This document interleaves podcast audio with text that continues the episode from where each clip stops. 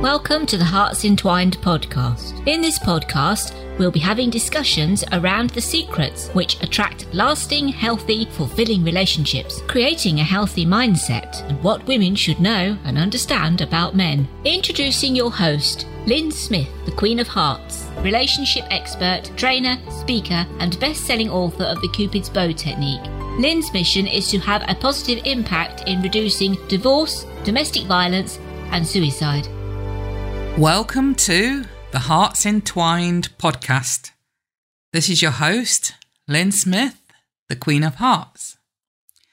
In today's episode, I'm going to talk about commitment. This seems to be something that's trending at the moment and seems to be coming up quite often in conversations with um, uh, clients and in the news. And certainly, it's been something that's been brought to my attention quite a lot recently. So, let me get straight into it and start talking about commitment and and why sometimes, especially as as women, we seem to um, want to label the men in our lives as commitment phobes. this this term seems to come up quite a lot. That you know he's he's a commitment phobe. He, he's not ready to um, get into a serious relationship. He's not ready to um, get engaged. He's not ready to get married, and you know so. In, in your mind, then that makes him a commitment phobe. So let me delve down into this a bit deeper because um, feeling like your man is reluctant to commit can can be, I understand, very frustrating and it, and it can feel quite stressful and it can, in some cases, leave you feeling, you know, seriously, uh, you know, in doubt about yourself and your desirability. Uh, so, uh, you know, I get that. And, and I know that you'll be hoping that he'll change and, and maybe suggest living together or if that's already the case, he'll suddenly drop down on one knee and propose. Or if you're already engaged, that he'll mention that it's now time to set the date and get married. And uh, what what actually is the truth of the situation is that usually it's a little more complicated than that, isn't it? So, um, how do commitment problems develop? Um, well, usually um, this can be through earlier life experiences and not, not just, you know, for guys, for, for us as women as well, such as um, being rejected as a child might lead him to being unable to provide the emotional support you might need right now because deep down at some level, he might actually feel he's not worthy or good enough. And that if he commits to your relationship, that eventually you might see this and reject him. So it's probably then in that instance easier for him to have a have short-term relationships where no woman gets the chance or no woman I should say gets the chance to reject him first or, or see the truth as it feels for him in his mind. And also things like having been dumped by a previous partner or cheated on can can make it very different difficult and, and challenging to, to trust that that's not going to repeat itself in a new relationship and that it could work out very differently. So, in situations like this, um, I often feel that you know he he's probably thinking that the best way he can protect himself is to avoid getting into that position where such a painful thing could happen again. And so he'll make sure that you know future relationships never, never progress very far because that can seem like a, a sensible option in his mind. But it's also important to consider a, a few significant alternative points of view on this problem. The term commitment phobe can also be misinterpreted, uh, sometimes as a way of avoiding a more difficult or complicated reality. So I want you to ask yourself is commitment actually what he wants. For some men, that's simply not their end goal, or it may not be something he wants at this stage in his life. And it can be tempting to label his preference as being a commitment phobe, but it just may simply be that you and your man have different ideas and priorities in your lives right now.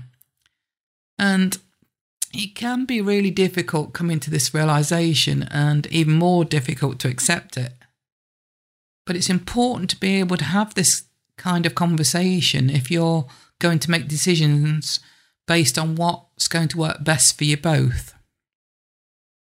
So you may also want to consider whether you and your man have got different ideas on when commitment should be expressed.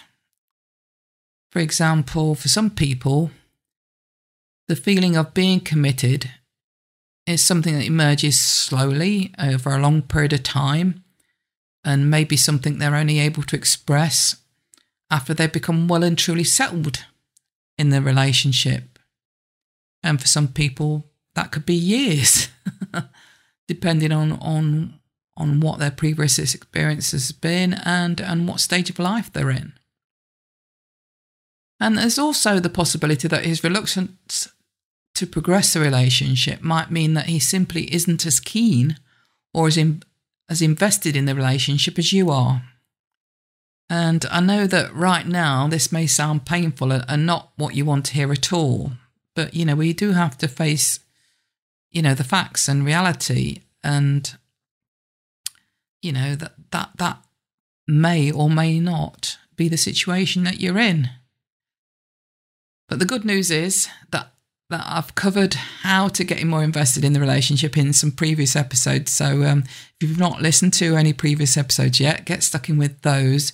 If you feel that the level of investment regarding your situation with your man is, is not equal and that he's not as invested in the relationship as, as what you are. And and while it can be frustrating to feel like your man is a commitment phobe, it's also important to remember that most guys aren't deliberately being nasty or, or hurtful if, if that's your perception of the way your relationship currently is. Often he'll just be looking to avoid something that makes him feel scared because of his previous past experiences or uncomfortable because, you know, he's probably feeling pressured with the weight of either yours or other people's expectations on him.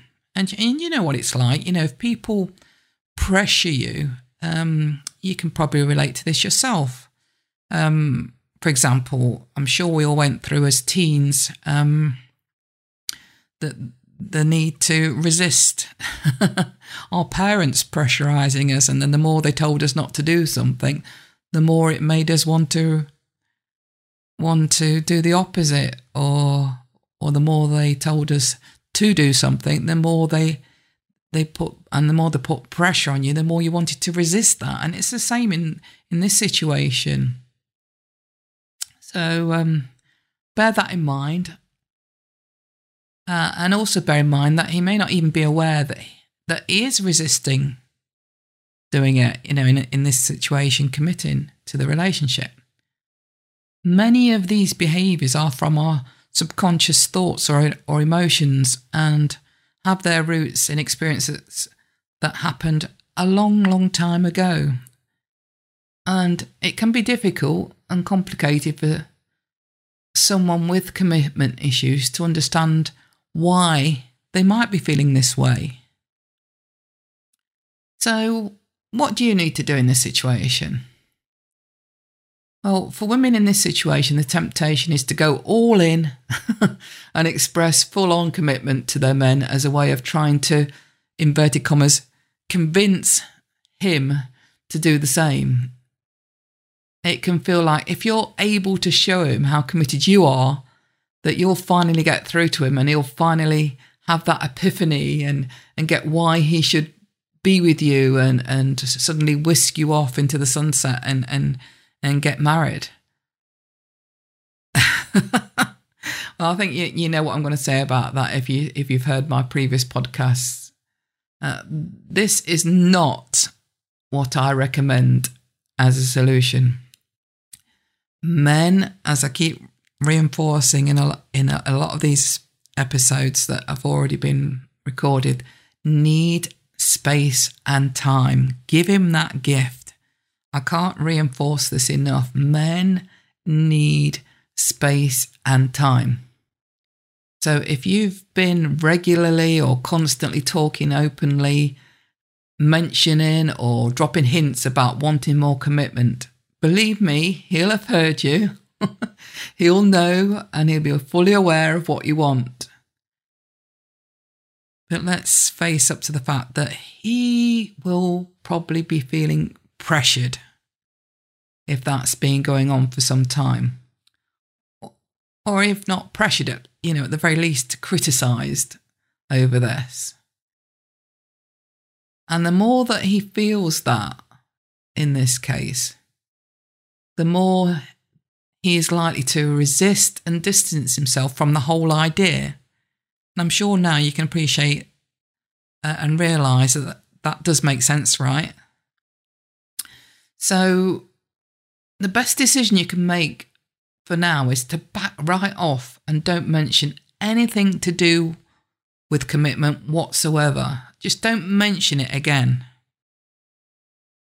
And a funny, strange thing usually happens, you know, because now that um, you know, you've backed off, he'll he'll realise and, and, energetically pick up that uh, that pressure's not there. So the best way you can do that is is focus on you and, and your well-being and show him what a wonderful, understanding girlfriend you are, and just prioritise being that easy, happy-go-lucky, fun person that uh, doesn't need him around to to be the girl that that is that fun, happy, easygoing person. Uh, you can do that whether he's with you or whether he's not, and you're you're out with friends socializing.